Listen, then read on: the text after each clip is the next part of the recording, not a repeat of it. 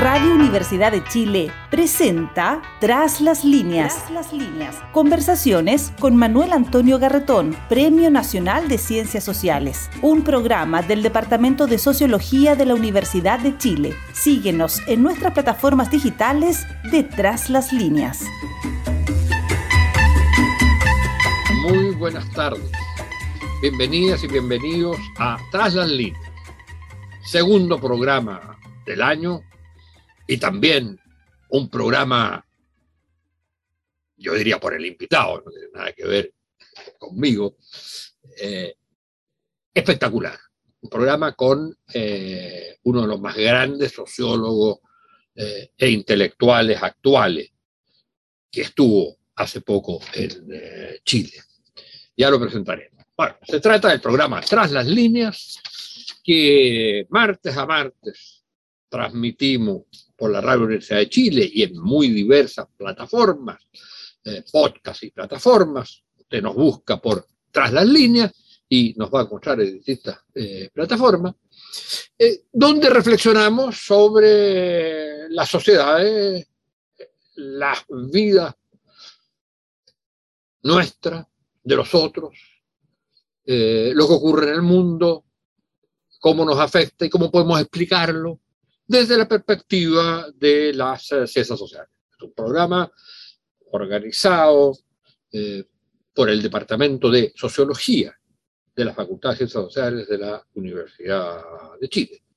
No siempre uno hace referencia a las personas que trabajan en este programa, y hoy día, por ser un programa también especial, a mi juicio, por nuestro invitado, quiero mencionar a Rodrigo Figueroa, que fuera coordinador del magíster de sociología eh, y que es eh, profesor de sociología, además eh, que trabaja en cuestiones deportivas de sociología del deporte y ha sido entrenador, y Max Renato Rivera, que es el eh, productor técnico.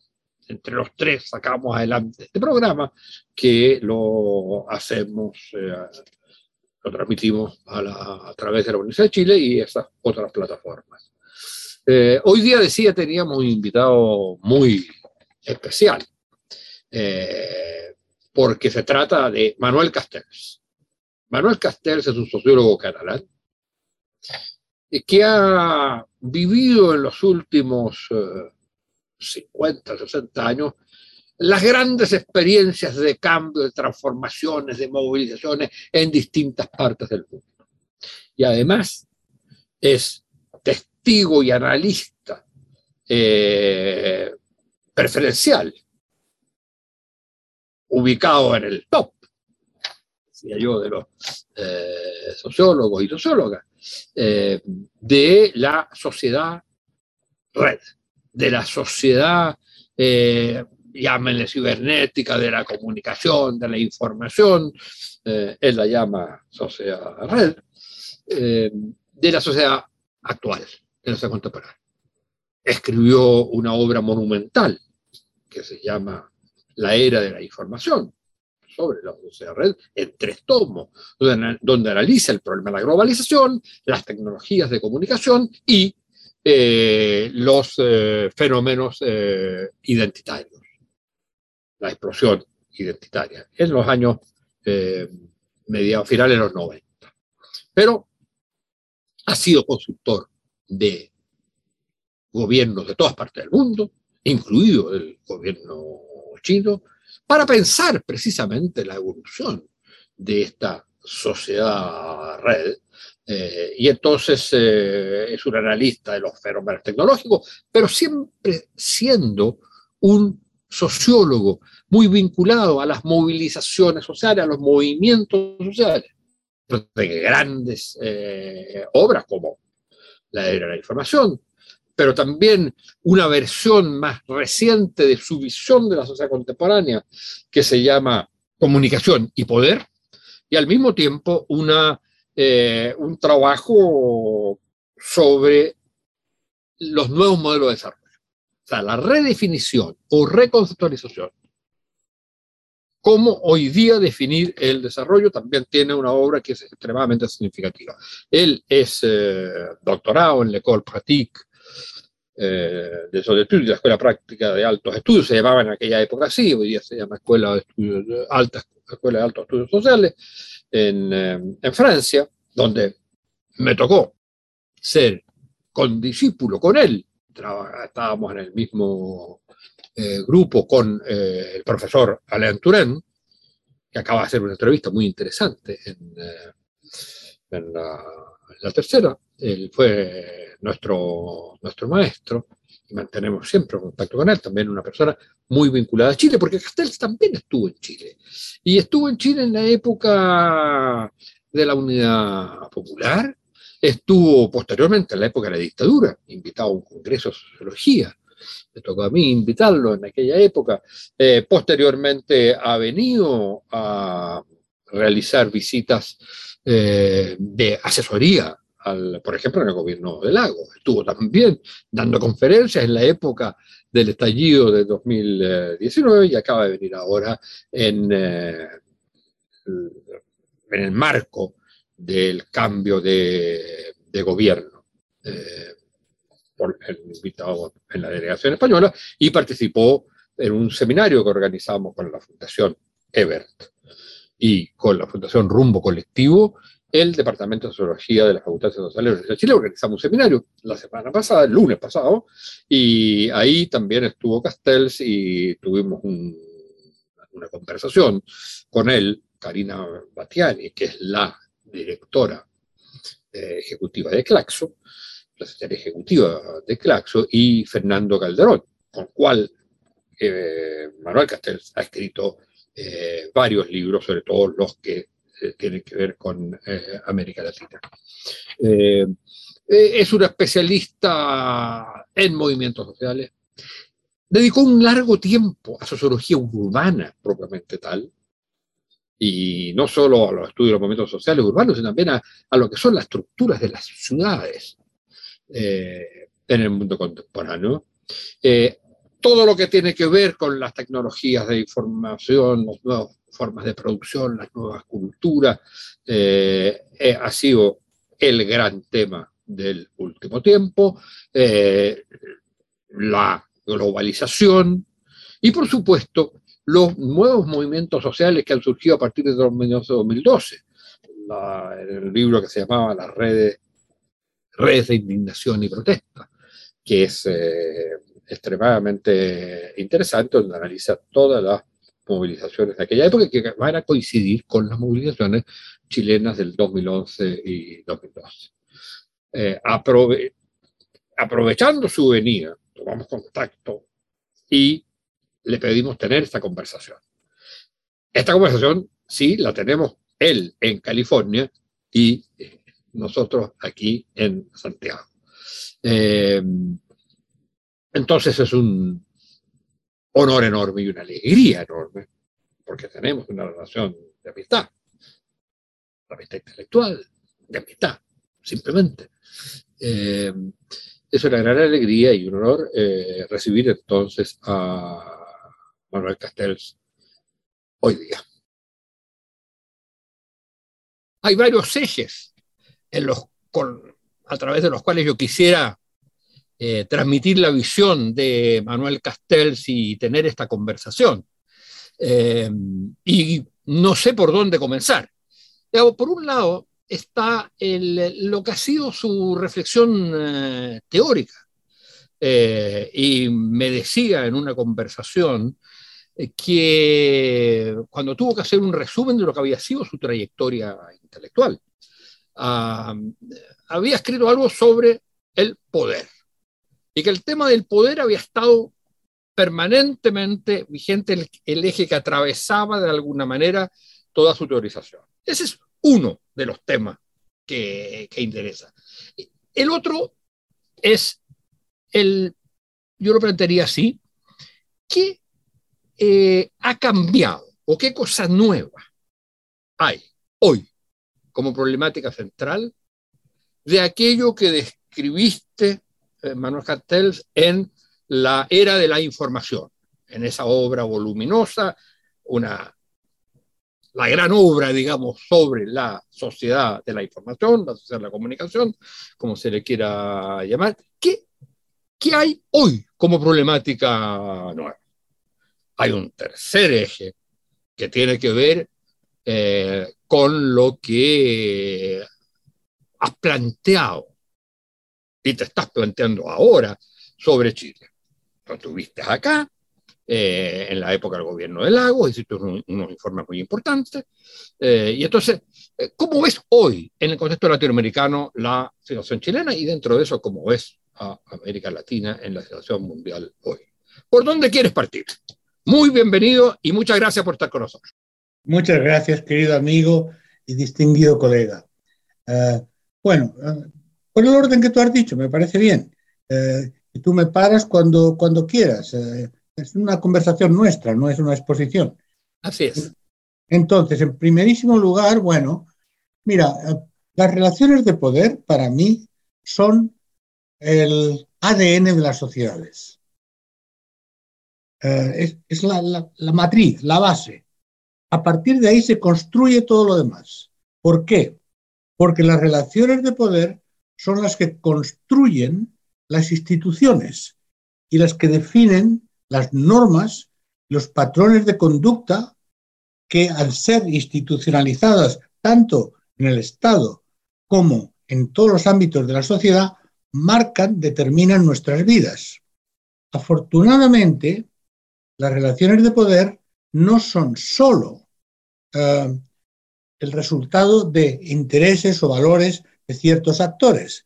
Yo entiendo por relaciones de poder siempre la interacción entre intereses y valores que dominan en un momento y que por consiguiente están uh, expresados uh, en, en un sesgo propio en las instituciones y la resistencia a esos valores y los proyectos alternativos de otros actores a esos valores y a esa institucionalización y por tanto uh, todas las instituciones políticas, culturales, sociales, provienen de la interacción entre las relaciones dominantes, las relaciones de poder dominante, y la contestación de esas relaciones de poder dominantes, que yo he llamado en algún momento de contrapoder. Pero, en fin, no es de contra porque el poder es una relación.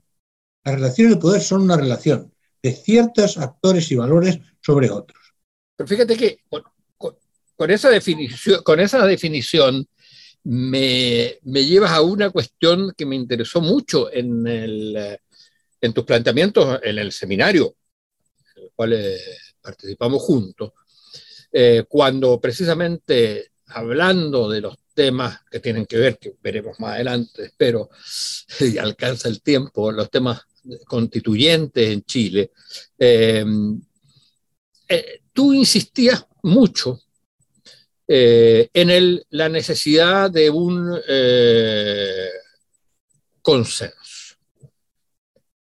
¿Es posible tener consensos en sociedades con relaciones de poder muy marcadas y donde entonces el elemento central pareciera ser más el conflicto, viejo tema, que el consenso, viejo tema la, de la sociología, eh, el, el decir, bueno, eh, esto, esta constitución tiene que, la constitución tiene que incluirnos a todos? Eso hay un aspecto evidente, pero no todos van a ver satisfechos sus intereses y visiones ahí, y, y eso tiene que enfrentarse, y va a haber un momento en que más bien eh, uno u otro va, la palabra puede sonar mala, pero va a imponer, por mecanismos consensuados como son la mayoría, pero va a imponer un punto de vista y por lo tanto va a orientar la sociedad hacia un lugar u otro. ¿Cómo es?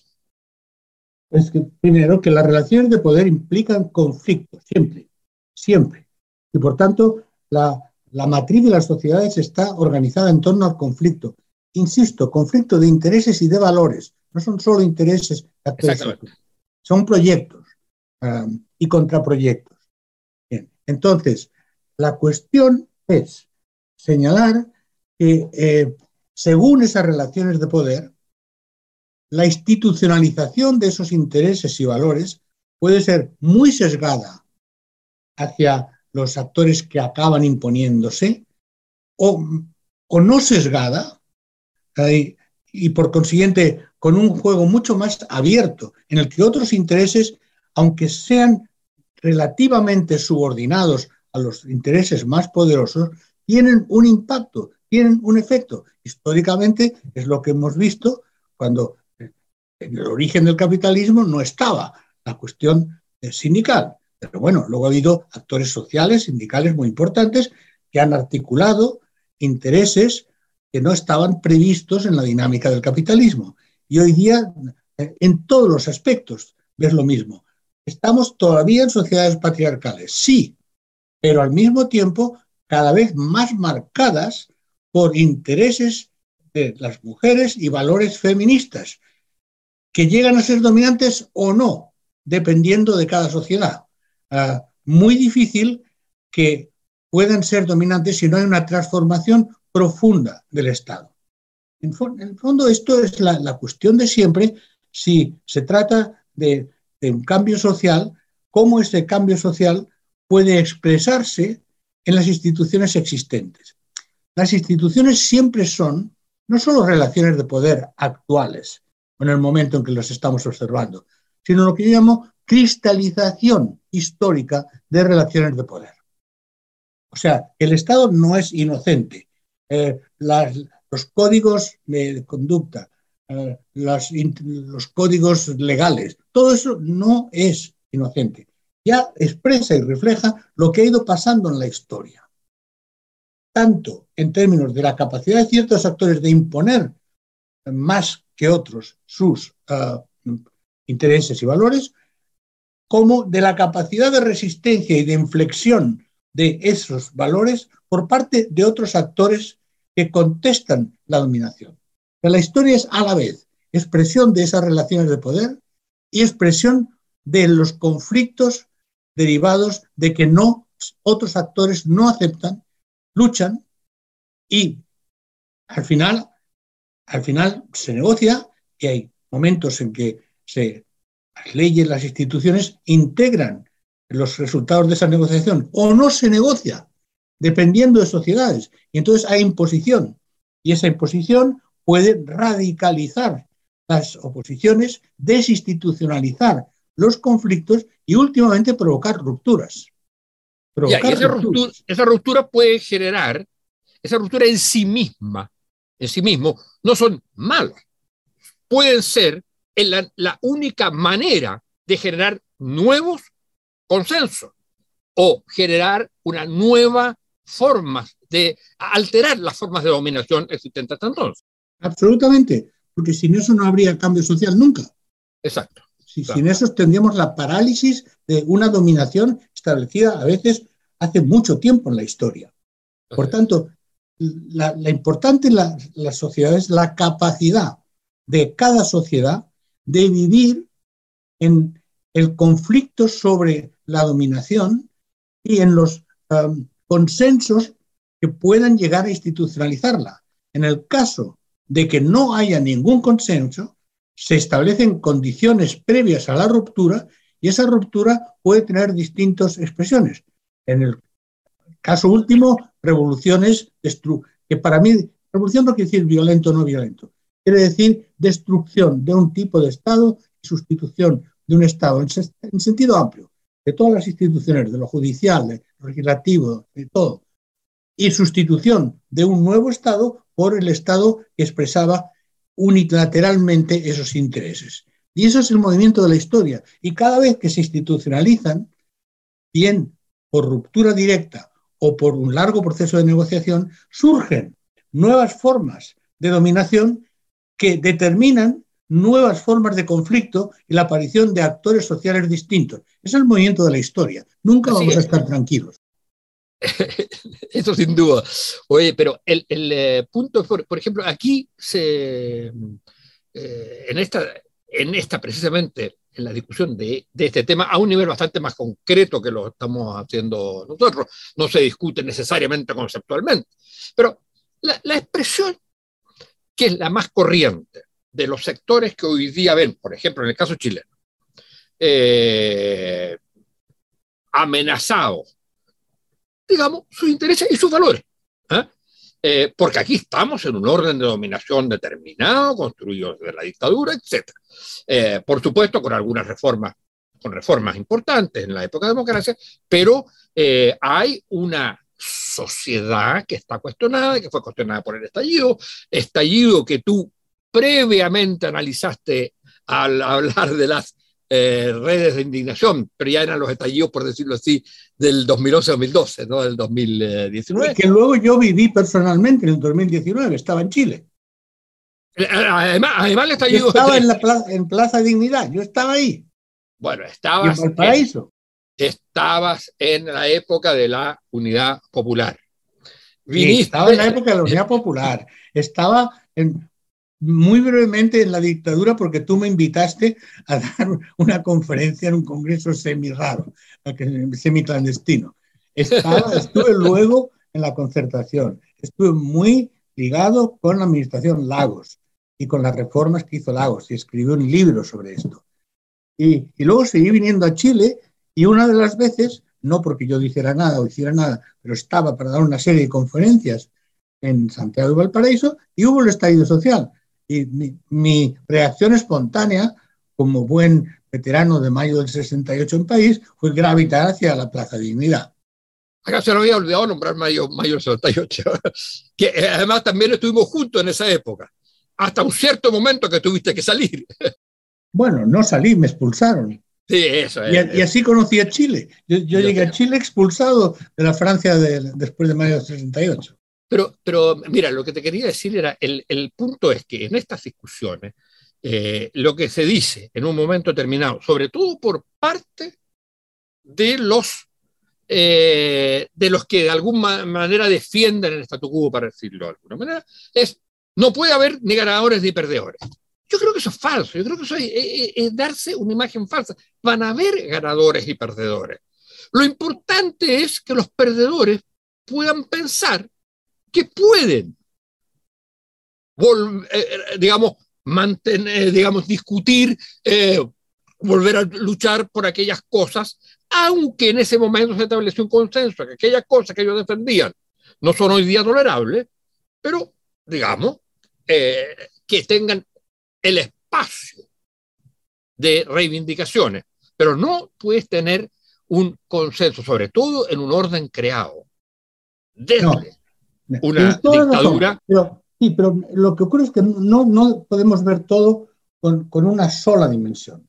Depende ganadores en qué y perdedores en qué. Eh, pueden, por ejemplo, eh, a, a, que derechos importantes de las mujeres y protagonismo de las mujeres puedan seguir existiendo, perdón, puedan expresarse más fuertemente dentro de un marco en que las relaciones laborales y de empresa sean de un capitalismo duro, por ejemplo.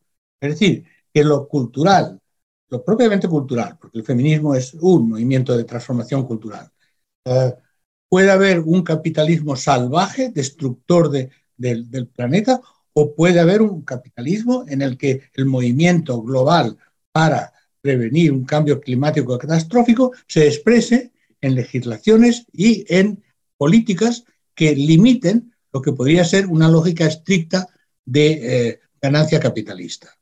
Sí, pero Entonces, si tú miras, si tú miras una cosa que tú mismo has señalado mucho, que es el, la existencia de un eh, poder desmedido de grandes intereses económicos, el uno por ciento, aquí se habla del uno por ciento, que en realidad es un cero coma uno por ciento.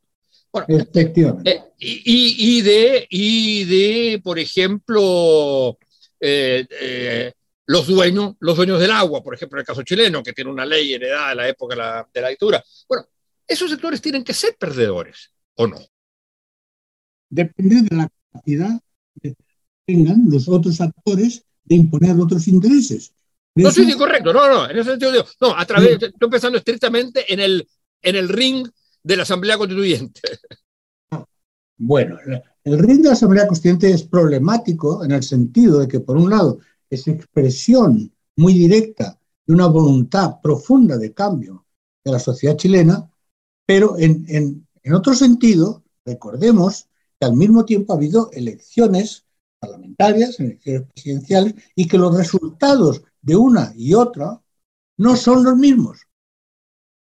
Esto es muy interesante porque son do- hay una doble legitimidad. Hay la legitimidad del estallido, expresada en la constituyente, es. institucionalizada, esto es importante, institucionalizada. Ya no es la legitimidad solo en las calles, legitimidad institucional, y después está la legitimidad eh, legal clásica, digamos, que es de la política clásica institucional, donde hay un empate político. Bueno, y además hay otra cosa, que cuando hablamos de la sociedad, tampoco podemos pensar que hay el pueblo en su conjunto que se expresa de una manera y que los que piensan diferente o tienen otros intereses no es sociedad. Tú mismo, en un seminario reciente que hicimos juntos, recordó un dato, recordaste un dato fundamental, que el cuarenta y cuatro coma uno por ciento de los que votaron por Cast eh, en la segunda vuelta, en la elección presidencial en Chile, es el mismo cuarenta y cuatro coma uno por ciento de que votó por Pinochet en el famoso referéndum que cambió las cosas. Es decir, tú no puedes decir que la constituyente, sin más, expresa la sociedad, cuando un partido tan importante como la democracia cristiana tiene un solo representante, eh, porque eso sería lo que, eh, lo que es la posición de algunas personas y algunos intereses en la constituyente, de decir que es la constituyente la expresión del pueblo. Pues no. La constituyente es la expresión de un, la voluntad importante de un gran sector de la población chilena por un futuro mejor. No es la representación del presente. Representan un proyecto de futuro. Es distinto. Entonces, aquí, aquí es donde empiezan las contradicciones entre qué tipo de instituciones.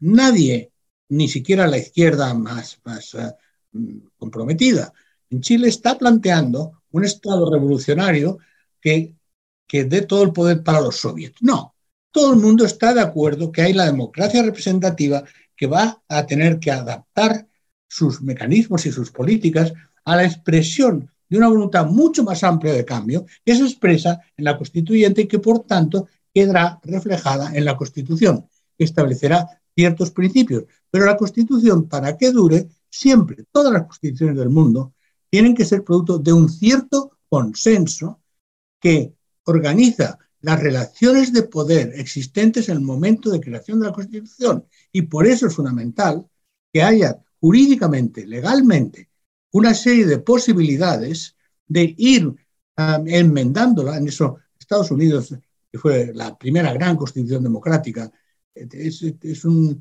es una articulación muy interesante desde el punto de vista, claro, muy democrática, claro que no, no para los negros, no para las mujeres, no para los indios, es decir, para los hombres blancos propietarios era democrática, para el resto no. Pero al mismo tiempo hubo una serie de mecanismos que permiten las enmiendas regulares. Y eso existe de otras maneras, como tú sabes, tú conoces como yo, eh, Inglaterra, y Inglaterra no hay constitución, no hay constitución, pero se, pero se arreglan porque hay toda una serie de tradiciones, de leyes, de interpretaciones parlamentarias. Es decir, lo más importante es pensar que la constitución no es un punto de llegada, sino un punto de partida. Que tiene yo, creo que... Que ese es un punto, yo creo que ese es un punto clave. Claro. Eso, pero es un punto de partida, y ahí está, ¿no es cierto?, el... el La, la línea delgada, es un punto de partida que tiene que fijar, que fija un horizonte en el sentido de ciertas cosas sí y veámoslas, pero ciertas cosas no. Y ciertas cosas vamos a ver. Claro, correcto. Eh, pero, pero hay ciertas cosas que no. Tú no puedes mantener en una sociedad como la chilena el régimen de aguas actual, en que el agua pertenece a cuatro familias. Tú no lo puedes tener, te, y eso está en la Constitución. Eso está permitido por la Constitución. En lugar de agua, pero bueno. Tiene que haber, ¿qué? Más grave es que el vino también pertenece a cuatro familias. También. Pero ese está incluso, ese está incluso más dividido por parcelaciones, en fin. Exacto. No, entonces, hay unas, Vamos a ver, el, el, hablando de Chile en concreto, la, la gran cuestión en Chile es que eh, el modelo económico neoliberal, eh, pero generador de injusticia social tremenda, por un lado aseguró un cierto crecimiento económico eh, que se ha mostrado que, de hecho, con, la, con la, varios trabajos, incluido el mío, con, que con la eh, concertación hubo más y mejor y, y algo mejor redistribuido crecimiento económico que en la época de la dictadura, pero en todo caso... Precisamente por las transferencias, básicamente por las transferencias que hizo el Estado. Eso es. Bueno, pero incluso en términos, y también por las relaciones industriales, la mayor capacidad de negociación, una cierta regulación de eh, los intereses sociales. Es decir, pero aún así, yo, yo lo llamo un neoliberalismo con rostro humano. ¿eh? Como hablábamos de socialismo con rostro humano, pues esto. En la época de la concertación, en la época de la dictadura, claramente era un neoliberalismo puro y duro que fue... Eh, alabado y defendido por toda la derecha neoliberal del mundo, como el ejemplo de lo que había que hacer en muchos países. Entonces, ese, ese crecimiento económico bajo ese modelo neoliberal estricto, que para mí, muy claro, neoliberalismo quiere decir que los mecanismos de mercado no se aplican solo a la economía, sino al conjunto de la sociedad y de las instituciones. Eso es para mí el neoliberalismo. Y de, la, y de las vidas cotidianas de la gente, porque los problemas bueno, de salud, es, los problemas es, de educación, todo eso es, todo, se resuelve todo, a través todo. del mercado. La sociedad, exacto. Toda la sociedad regida por el mercado. La, la mano invisible, que no es tan invisible porque son cuatro familias al final, eh, es lo que arregla todo. Bueno, eso ha quedado claro en el mundo y en eso Chile es una experiencia extraordinariamente importante y significativa para todo el mundo y en particular para América Latina, ha mostrado que ese crecimiento económico, ese modelo liberal, que llamamos neoliberal por, por la exageración de, de, de, de, que se ha producido en los últimos términos, pero eso ha generado una injusticia y una inequidad tan insoportable que solo con represión se puede mantener. Y por consiguiente, eso podía ser mantenido uh, por una dictadura, pero es totalmente incompatible con una situación democrática en la que, con todas las debidas precauciones al principio, porque la gente tenía mucho miedo a que eh, se rompiera el consenso mínimo para salir de la dictadura. Eso también lo vivimos en España.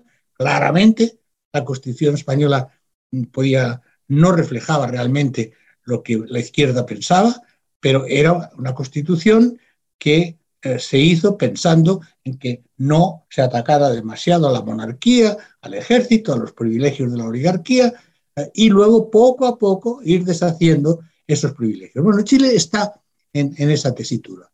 Y la cuestión es que en este momento las relaciones de poder en la sociedad chilena han cambiado a nivel sociopolítico, sobre todo por la movilización de los sectores populares, pero no han cambiado en lo que son las instituciones y en lo que es el funcionamiento de la economía y del mercado en temas tan fundamentales como los que tú señalas. El agua, pero yo diría, desde mi perspectiva, las universidades. Es una vergüenza que en Chile todavía las universidades públicas también tienen que depender en parte de la financiación privada y que luego hay una plétora de universidades eh, privadas de mala calidad y muy caras, sobre todo para los sectores populares. Y de hecho, como tú sabes mejor que yo, el movimiento que nos llevó hasta aquí empezó en el dos mil once con el movimiento estudiantil por una educación gratuita y de calidad. Y son sus líderes, son sus líderes los que hoy día están gobernando claro, el país. Claro, claro, claro. Llegaron al gobierno. Ese es un caso bastante único. Oye, Manuel, Manuel pero ahí hay dos cosas que me saltan de inmediato. Una, el, eh, no es solo la universidad. No es... No es normal un país en el cual más del sesenta por ciento de la población escolar va a escuelas privadas. Absolutamente. La, la educación pública en Chile es una minoría y con muchas dificultades de recursos, con un enorme esfuerzo de los profesores, etcétera, pero evidentemente no tienes una educación pública, para decirlo de alguna manera, a la francesa. Es decir, que toda la población, de alguna manera, estudia, con las diversidades que corresponde a cada proyecto escolar, a cada sector social, pero estudia ciertos valores y principios y cuestiones fundamentales que son, que hacen el cemento de la sociedad. Eso no lo tienes aquí. Totalmente. Y eso es de las cosas más difíciles de cambiar, porque la gente misma va a rechazar, eh, digamos, eh, una mayor expansión de la educación pública. Mucha gente que va a decir, bueno, yo tengo derecho a mandar a mi hijo a la escuela que yo quiero, eh, y, y, y a la escuela que yo quiero, y denme el financiamiento del Estado para la escuela que yo quiero, y dejémonos de regulación. Entonces, hay un problema ahí. Mira, eso primero, lo que tú dices, la educación pública para todo el mundo es la base de la democracia. Y eso es lo que permitió el establecimiento de las democracias republicanas, o del republicanismo en general, en Europa. Y la base también de la socialdemocracia. Es decir, sin eso no hay igualdad de oportunidades. La igualdad no quiere decir que todo el mundo sea igual, sino que todo el mundo tiene las mismas oportunidades. Y las oportunidades dependen de la educación. Entonces, oye, Manuel, hay una cosa que tocaste y que entonces no puedo dejar de referirme a ella, que fue el tema de las universidades. Eh, y eso por una razón, pero no tanto para hablar de Chile, sino porque, como eh, decía yo en mi presentación eh, tuya, eh, tú fuiste ministro de universidades, que es, sí, sí, eh, que es una cosa bien, bien eh, digamos, es una cosa bastante importante, pero también una cosa bastante como importante, diría yo, en tu vida, ¿eh? Pasar de ser el que critica las instituciones y propone nuevas instituciones a tener que eh, administ- no, no solo administrarlas, sino que trabajar con ellas y cambiarlas y dirigirlas y conducirlas. ¿Cuál fue tu experiencia de, como ministro de universidades? ¿Qué sacaste de eso eh, para pensar la sociedad hoy día? Más que mi experiencia, es mi práctica, es decir, lo que yo creo que pude contribuir. Eh, primero, hacerla, eh, mover la universidad hacia la universidad pública, hacia, hacia una universidad gratuita, bajando y fijando por ley las tasas universitarias al nivel que estaban en el dos mil once, cuando yo llegué en el dos mil veinte, eh, es decir, en algunos casos tuvieron, se rebajaron treinta o sesenta por ciento, que es lo que habían subido, de una tacada. Eh, segundo, que toda familia en el nivel de pobreza, por definición, tendría derecho a que sus hijos tuvieran una beca para estudiar en la universidad, independientemente de las notas que sacaran, como seres humanos. O sea, empecé, no empecé por las grandes cosas de hacer un M I T español o algo así, no, no, no. Empecé por ocuparme de lo que tú dices, de que las clases populares pudieran llegar en igualdad de oportunidades a la universidad. Y tercero, algo que, eh, en que me inspiré mucho de la, de la, de la experiencia chilena. Es, hice un real decreto, por favor, real, eh, que, que eh, estableció criterios b- básicos de calidad para poder ser una universidad, con todo lo que eso implica en términos... Uh, y por tanto, todas las universidades públicas o privadas, pero estaba pensando sobre todo en las privadas, que de repente empezaron a hacer como en Chile, una cantidad de universidades privadas que de hecho no eran esto, lo que en, eran lo que llamamos en España chiringuitos, que son negocietes, eh, sin ninguna calidad, caras y malas. Algunas buenas y más caras todavía. Pero la cuestión es que a partir en la legislación de, del gobierno en el que yo participé, eh, no se puede hacer, no se puede inventar una universidad si no se sigue una serie de criterios, que no son muchos, pero hay criterios. Y si no sigues esos criterios, tienes cinco años para adaptarte y después se quita la acreditación por parte del gobierno, lo cual quiere decir que no puedes dar títulos llamados oficiales. Puedes vender los títulos que quieras, pero no son considerados títulos oficiales. Es decir, se pueden legislar cosas importantes en el sentido de lo que tú dices, de que ir moviéndonos hacia una universidad mayoritariamente pública, de calidad y gratuita. No veo por qué en Europa la educación secundaria, primaria, es en su inmensa mayoría pública y gratuita, y no en la universidad. ¿O por qué la sanidad en los países europeos democráticos es pública, mayoritariamente pública y gratuita, y no en la universidad? Esto viene de la época en que estudiar en la universidad se consideraba un privilegio para las élites, pero hoy día, en, en la sociedad tecnológica en la que estamos, si no tienes una formación universitaria, no tienes las mismas oportunidades que otra gente. Uno puede hablar de, eh, en el sentido genérico de educación superior. La educación superior hoy día debería ser tan obligatoria como es la primaria y la media. Por lo menos tan apoyada y subvencionada por el Estado. Y claro, que luego haya universidades privadas para quien se las quiera pagar, que las pueda pagar. Yo, yo estoy porque haya una diversidad de opciones. Cuando dices que hay mucha gente que quiere elegir su universidad, muy bien, usted elige su universidad y la paga. Correcto, de acuerdo.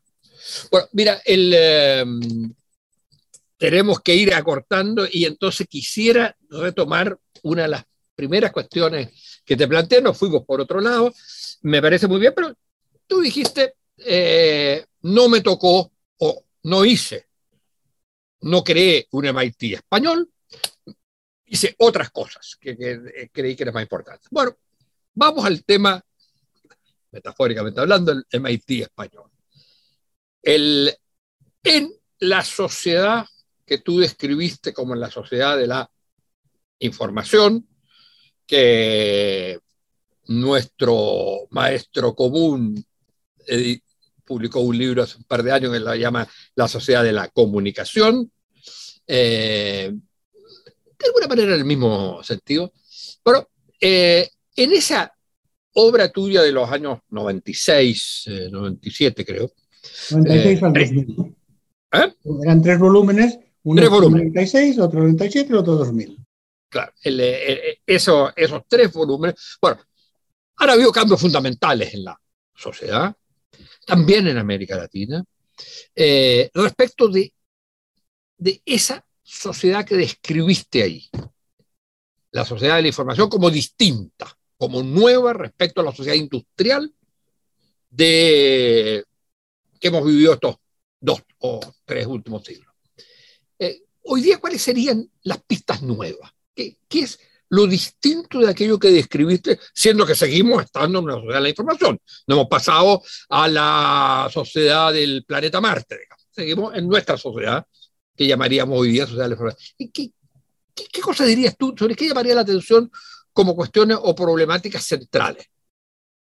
Fíjate, eh, Manuel Antonio, La, la cuestión es que yo no utilicé nunca el término sociedad de la información.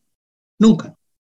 La era de la información, hablaste de la era de la información. Sí, perdón. Bueno, sí, pero ese era descriptivo de lo que estaba tratando. Pero, sí, pero, pero, de hecho, creé un concepto que luego se, hace, se ha popularizado por todas partes, la sociedad-red. Claro, exactamente. Es, es distinto. Lo que reemplaza a la sociedad industrial es la sociedad-red. ¿De acuerdo? Exactamente. Cosas, en la, y en la mí... era de la información, digo, porque yo tengo que pedir disculpas entonces ahora. No, no, no, de acuerdo, pero es que no, no es una cuestión es, es terminológica. Es la sociedad red. Colega, no es una cuestión terminológica, porque es lo que prepara mi respuesta a qué, qué ha pasado desde entonces. Pues lo que ha pasado desde entonces es la generalización de lo que era una lógica embrionaria de construcción de redes sociales como siempre, pero con capacidad de escalar extraordinariamente por la tecnología de redes. Hoy día todo está con, interconectado por redes basadas en electrónica y computación. Totalmente. Entonces, por consiguiente, eh, y eso es cualitativamente distinto, hoy día absolutamente todas las dimensiones de la vida social, institucional, política, movimientos sociales, guerra, desinformación e información. Todo depende de redes electrónicas. Y por consiguiente, como la sociedad industrial se constituye de verdad a partir del momento en que la distribución eh, de energía fue posible mediante la capacidad industrial de producir y distribuir energía. Eso es lo que cambia realmente. Entonces, lo que ha cambiado hoy día es que hoy día lo que era un... una hipótesis sobre hacia dónde evolucionaba la sociedad, hoy día todos estamos y todo está en la sociedad red, es decir, redes en que, eh, en que la actividad humana, toda la actividad humana, está construida en torno a núcleos de redes que son a la vez locales y globales, pero que siempre han existido las redes. Lo que ocurre es que la capacidad tecnológica basada en lo digital ha transformado esa capacidad de, de eh, integrar todo, en, no en un mundo globalmente integrado, sino en un mundo reticulado en que todo está articulado. ¿Qué aspectos eh, creo que, que en la sociedad del siglo veintiuno podemos añadir con énfasis? Yo, en mi teoría y en mi observación, yo estuve muy influenciado por las primeras manifestaciones de la sociedad red en Silicon Valley y en las tecnologías de Silicon Valley. Aunque mi libro y mis trabajos siempre han sido globales, sobre América Latina y China y Japón, todo eso, pero me centré mucho en esto. Y había una idea del carácter inherentemente positivo en términos humanos de, y creativos de libertad. de libertad a, a través de las redes, de Internet, de capacidad de creación. O sea, la liberación de los humanos y los individuos frente a las grandes corporaciones y a, los, a las burocracias estatales. Bueno, ahí sí que he hecho un viraje basado en la observación empírica, como siempre.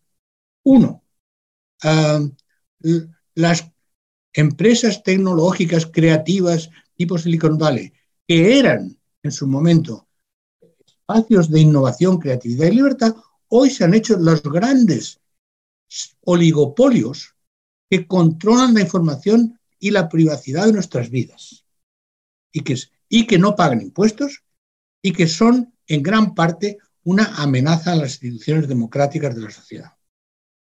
Segundo, la idea muy ingenua que teníamos, porque ahí me incluyo yo, no, yo no autocritico a los otros, la idea, la idea que teníamos de la libre expresión, de escapar del control de la información y la comunicación, era real y es real.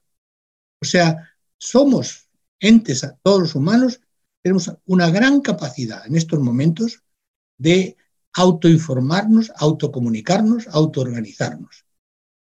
O sea que, en ese sentido, el reino de la libertad, famoso tema de Marx, sí que hemos llegado al reino de la libertad de la comunicación y de la información, lo cual es una gran parte de la libertad. ¿Pero qué ha ocurrido? Pues que me olvidé, en ese momento, de que a lo largo de la historia, entre Hobbes y Rousseau, en realidad es Hobbes el que siempre ha tenido razón. Es decir, la especie humana no somos angélicos, somos como mínimo ángeles y demonios a la vez. Y frecuentemente son los demonios, pero no que hay unos demonios y otros ángeles, que todos estamos en esa contradicción. En concreto, las redes sociales se han convertido, a la vez que en un instrumento de liberación, de autoinformación, etcétera, se han convertido en el repositorio más peligroso de sexismo, racismo, Uh, antifeminismo, uh, pensamiento de destrucción de la sociedad, desinformación, no información, sino desinformación. Estamos en la sociedad de la desinformación, no de la así, información. Así es. En la Entonces, sociedad red de la desinformación. Por tanto, yo creo que hay que enfatizar lo que siempre hemos combatido los científicos sociales, de que no hay determinismo tecnológico, que las tecnologías, y sobre todo tan potentes como las actuales, permiten muchas más opciones, pero que la práctica de esas opciones depende de los valores, los intereses de las personas y de la naturaleza humana. Y en general estamos haciendo muy mal uso. Tenemos un sobredesarrollo tecnológico y un subdesarrollo ético, moral y social. Esa es el gran, la gran cosa que hay que añadir al... al a lo que yo planteé hace treinta años. Ahora, desgraciadamente, estamos cumpliendo el plazo que nos habíamos dado de tiempo, pero no puedo dejar de preguntarte, frente a estas dos cuestiones centrales que han cambiado y que han cambiado para mal. Eh, digamos, la deriva ha sido, no es que en sí sea mala la expansión de lo que has señalado tú, pero lo que ha ocurrido con eso es, uno, esta concentración brutal por parte de las oligarquías financieras de la, de la información a la desinformación, y la otra, el uso de las redes para eh, expresiones eh, que son socavadoras de la, digamos, de lo que uno llamaría la condición humana, eh, y de las instituciones y de la democracia. ¿Qué lucha posible hay? Porque en la, cuando eso se presentaba en la sociedad industrial con la forma de explotación capitalista, bueno, entonces había que or- se organizaba la clase obrera a través de partidos para hacer una revolución que transformara esa sociedad que se llamaba capitalista. Eso, eso se acabó, eso se acabó. Bueno, ¿qué haces? ¿Cómo ahora?